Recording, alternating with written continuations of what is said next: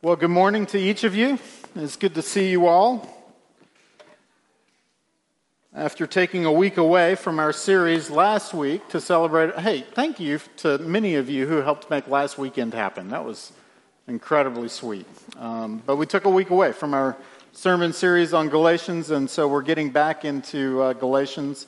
And we find ourselves here in Galatians chapter 2 verses 1 through 10. And just to reorient us back to this letter a little bit, Galatians is one of those letters, one of uh, many letters that Paul wrote um, to, a, to a church that he has a lot of affection for. He was there when this church was planted. He was a part of a team that brought the gospel message to them and probably has vivid memories of what it looked like to unpack the gospel to these people that he claims are his friends and remembers what it looked like for them with faith to take hold of the freedom of knowing Jesus for the first time. But now what we have is Paul writing to them with grave concern because there are influential teachers in their midst that are sowing seeds of doubt. And what they're doing is they're attacking Paul's credibility as a gospel messenger to them. And so while we're dropping into the beginning of chapter 2, we really find ourselves in the middle of an argument that Paul is making as to why he is why he why the gospel message he delivered to them in the beginning is sufficient and credible. And so 2 weeks ago Matt preached on how Paul received his call from none less than Jesus himself. That Jesus met Paul on the road to Damascus and commissioned him and with apostolic authority to, to bring the gospel to bear uh, wherever he went. And then this week, what we're seeing is that Paul meets with the other apostles in Jerusalem, and they also agree to that. And so that's where we find ourselves in uh, Galatians chapter 2. I'll read the first 10 verses, and then we'll dig in. Hear the word of the Lord. Then, after 14 years, I went up again to Jerusalem with Barnabas, taking Titus along with me. I went up because of a revelation and set before them, although privately, before those who seemed influential, the gospel that I proclaimed among the Gentiles, in order to make sure I was not running or had not run in vain. But even Titus, who was with me, was not forced to be circumcised, though he was a Greek.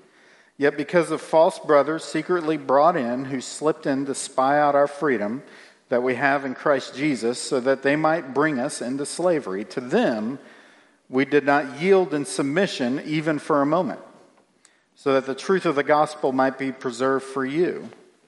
And from those who seemed to be influential, what they were makes no difference to me. God shows no partiality. Those, I say, who seemed influential added nothing to me. And on the contrary, when they saw that I had been entrusted with the gospel to the uncircumcised, just as Peter had been entrusted with the gospel to the circumcised, for he who worked through Peter for his apostolic ministry to the circumcised worked also through me for mine to the Gentiles. And when James and Cephas and John, who seemed to be pillars, perceived the grace that was given to me, they gave the right hand of fellowship to Barnabas and me that we should go to the Gentiles and they to the circumcised. Only they asked us to remember the poor, which is the very thing I was eager to do.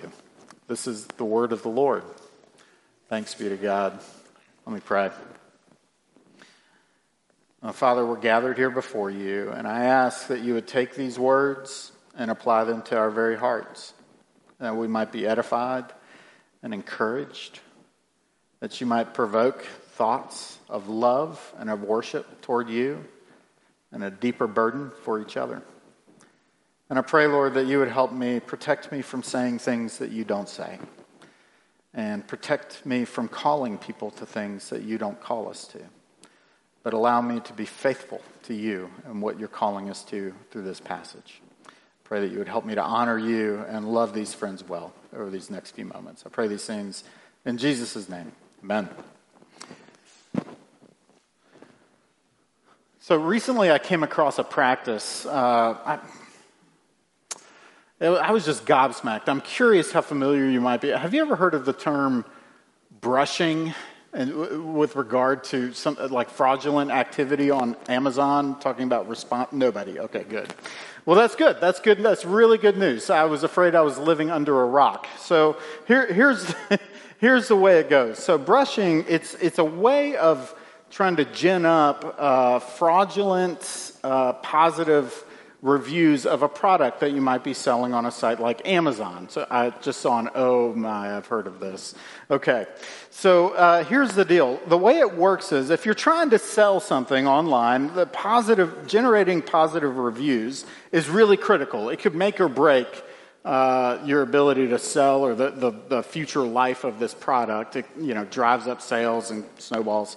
And so what I could do, and this is, I'm not I'm not promoting this, I'm just saying. What, what I could do as the seller is to make a duplicate, duplicate account of you, the, uh, the, the consumer, and use your name and your address, and then I would buy my own product and ship them to you, but then I'm the verified consumer, and I can create uh, glowing positive reviews of how life changing what I'm trying to sell is.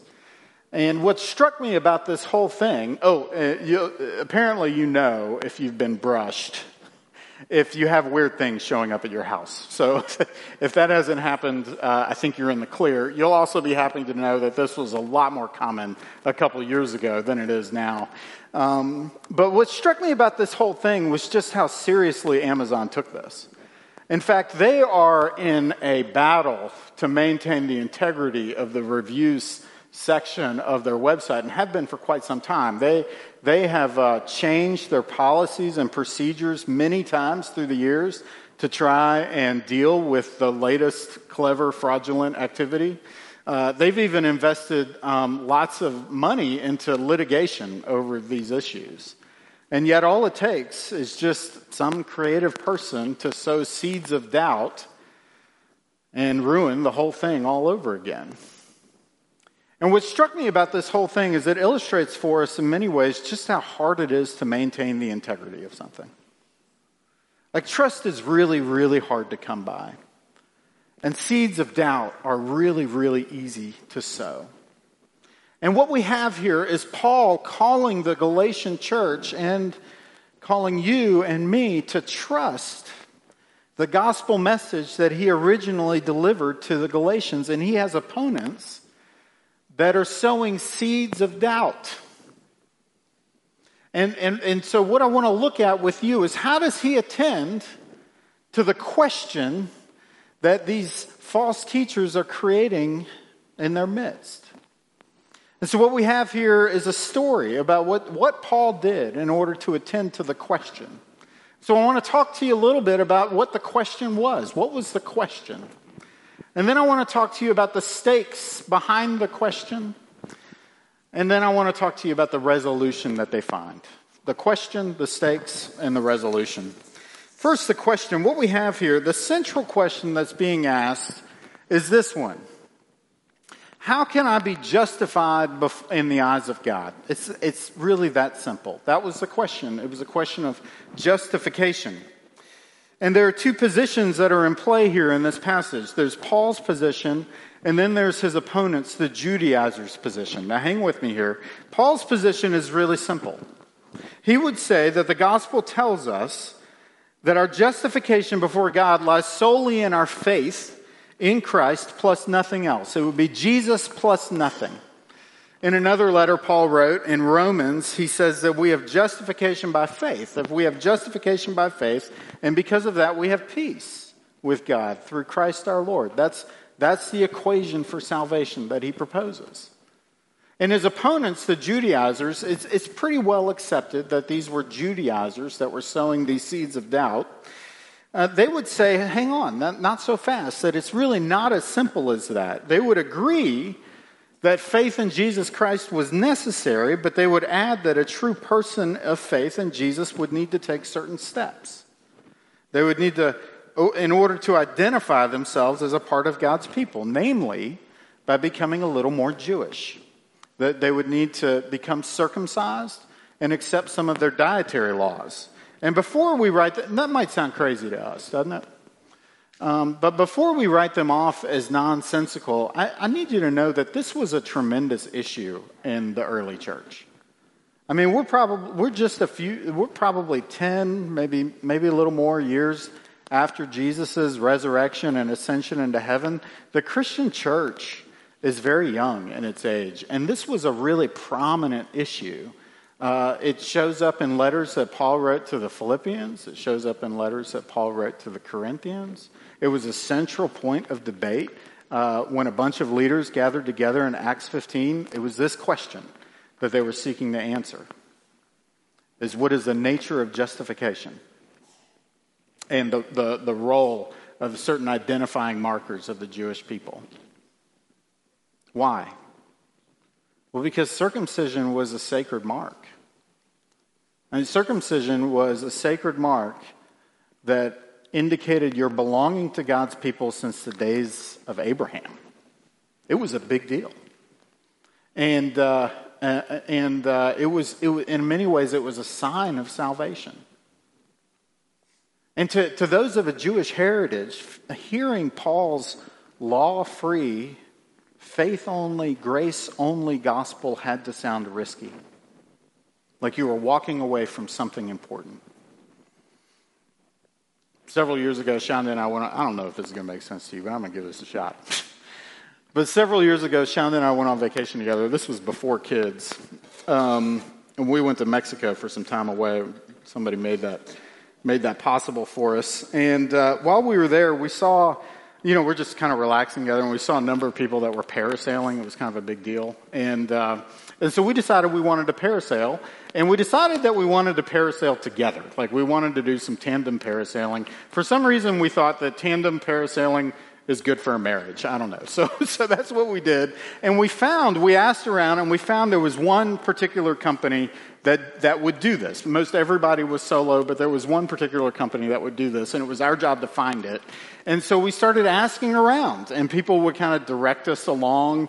And I was looking for an office or a kiosk or something that, you know, would be something substantial to help me find the name of whoever did this tandem parasailing. And we were walking all over the place, and people just kept pointing to us, like, go that way. And eventually, somebody pointed us to a boat.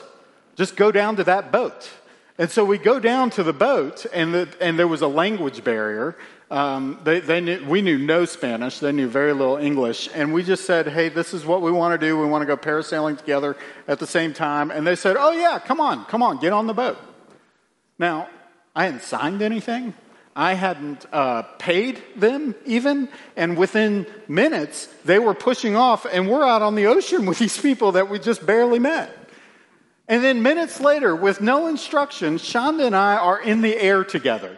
I, I mean, with it like maybe 100 feet, several hundred, like 300, maybe 400 feet. I have no idea. It was very, very high.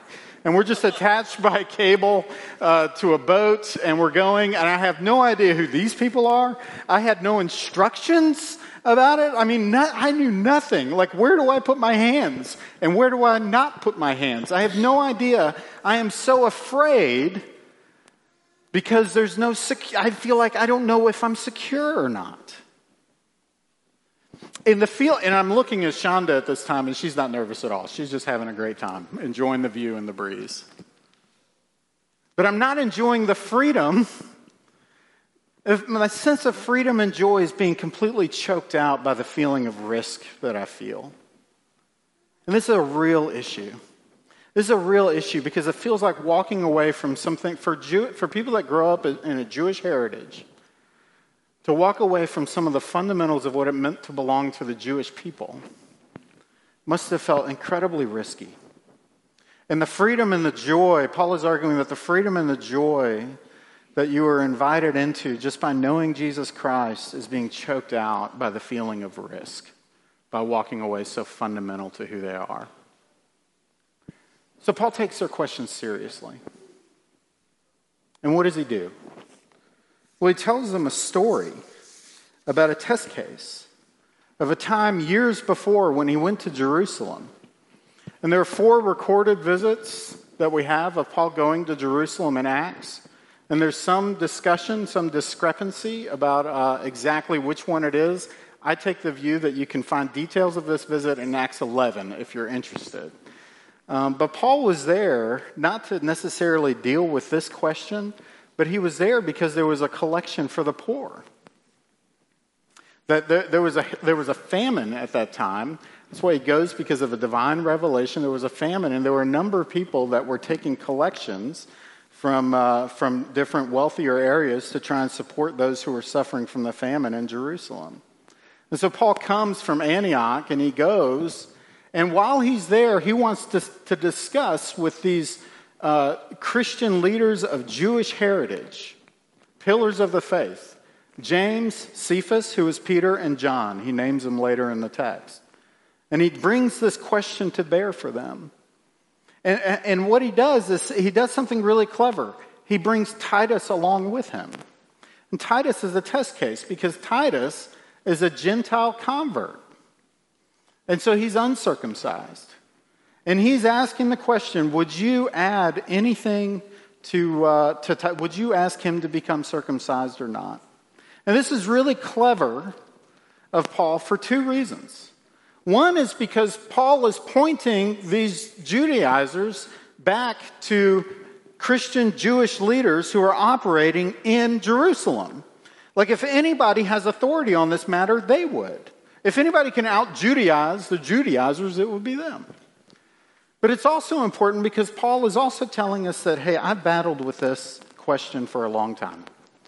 I've been in conversations on this issue forever, for several years. This is not my first Tupperware party, okay? And I don't know about you, but I don't think circumcision is a big deal for us. At least I hope it's not. Not in this church, anyway. But there's something deeper going on here that's really relevant to all of us. And I think it surfaces for us when we start looking at some of the stakes behind that lie behind the answer to this question. And the stakes for Paul, I don't think, could be any higher. Because the first thing at stake was for Paul was simply the fruitfulness of his ministry. If you look at verse 2, he, he wanted to make sure that he was not running or had not run in vain.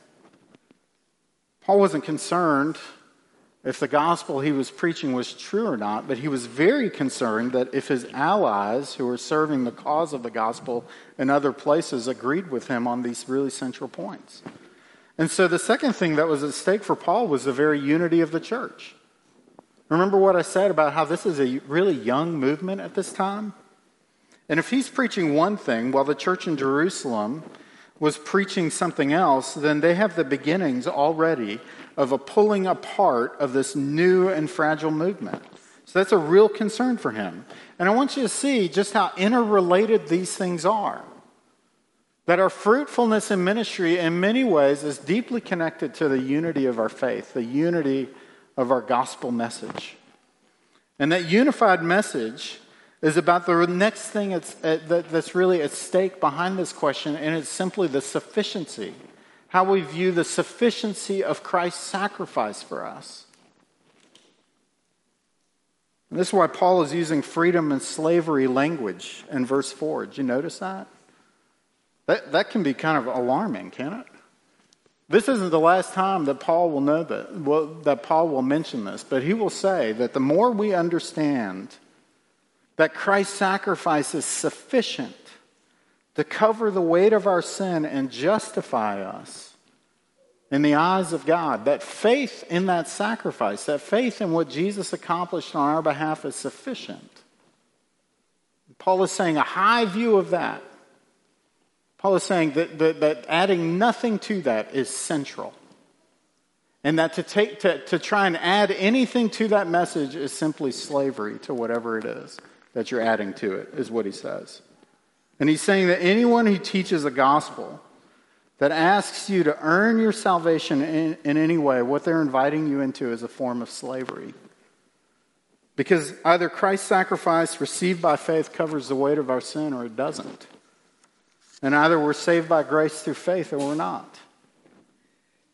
And the minute, listen, the minute we start adding any kind of identifying qualifications to Paul's equation of the gospel, then we are inviting people into a form of slavery.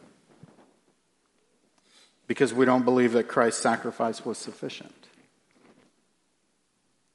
And so finally, he's concerned about how far reaching the gospel message applied.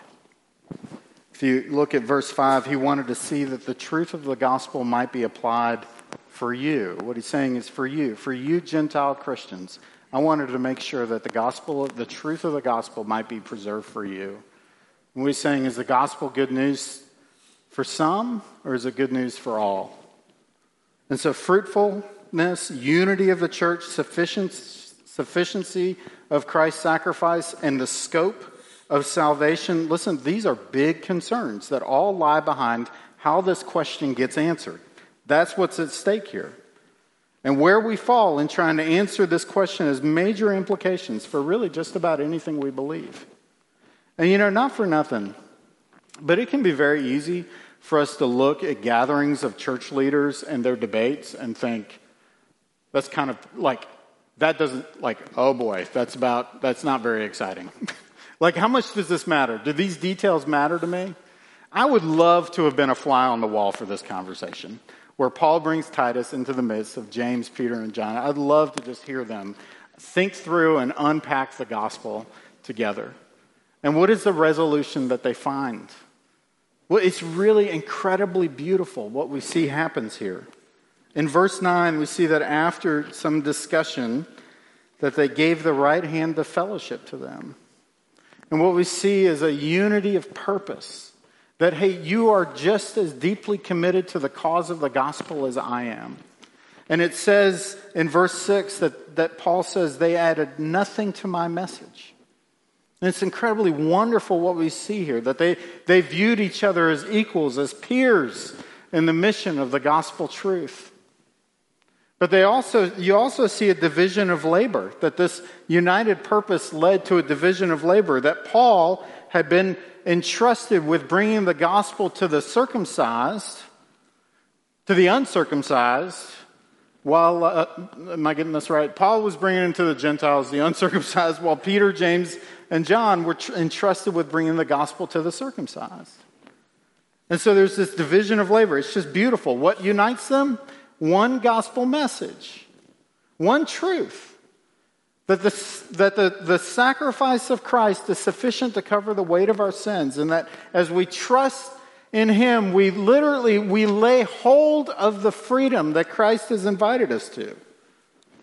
And I know that this central issue isn't necessarily a topic of debate for us, but, but, but we do find ways, we do find ways in our life together of artificially imposing things that say, hey, this is what makes you a real Christian. We, it, it, it is just so easy for us to do that.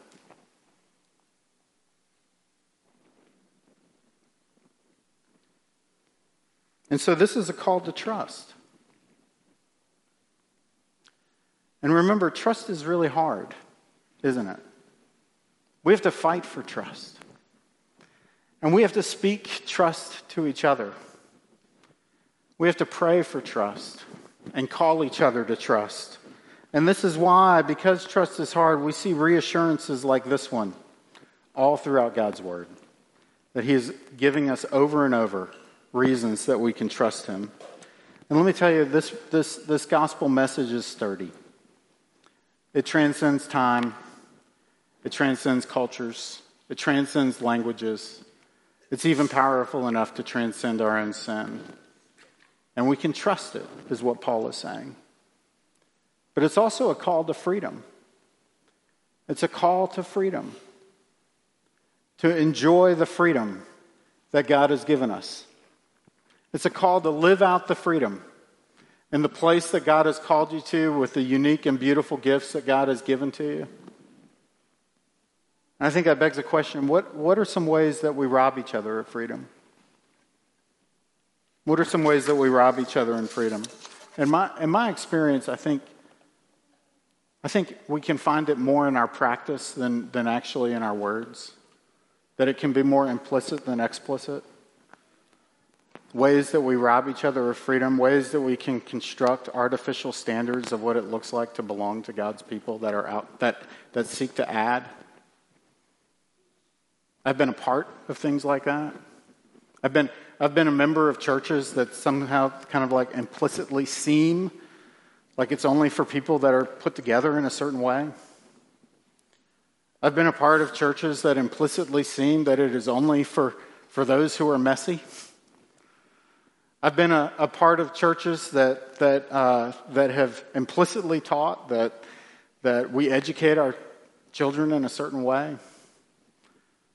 I've been a part of churches that implicitly seem like certain sins, certain sins are just un, unwelcome here. They, they don't fall under God's grace, God's covering mercy. I've also non known churches where single people feel very lonely because the church has set a standard of marriage as if God, as if that's what Christian people do. They get married all the time. And I can't know that anybody set out meaning to become a certain kind of church in those particular ways, but we can drift in those directions very, very easily. Where we can construct certain identifying markers that say this is what it looks like to be a part of God's people. And we must resist that. Because every, every time we move toward that, what we're doing is we're actually inviting each other into a form of slavery. But it was for freedom, it was for freedom that Christ has set us free. Listen, there is nothing left to earn. And that can feel scary. But there's nothing left for you to earn. There's nothing left for you to do. What Christ accomplished was fully and final. And I know trust is hard. And I know I may never again trust the review section on the Amazon website. And I, may, I know that I may never feel very comfortable without really good instructions when I'm parasailing, uh, you know, several hundred feet up in the air. I know. But listen, trusting in this is worth fighting for. It's resilient and it's deeply good. And it's one of the best things that we can offer to each other as a call toward trust. And that's what Paul, Paul is calling us to trust here in this passage. And God is saying, I'm trustworthy. I'm worthy of your trust. Jesus is enough for you. None of this is about what you have done or what you have left undone, but it's all about what Christ has done for you. And my prayer for you this morning, as I close in prayer, is that the Holy Spirit will train us and trust. Let me pray.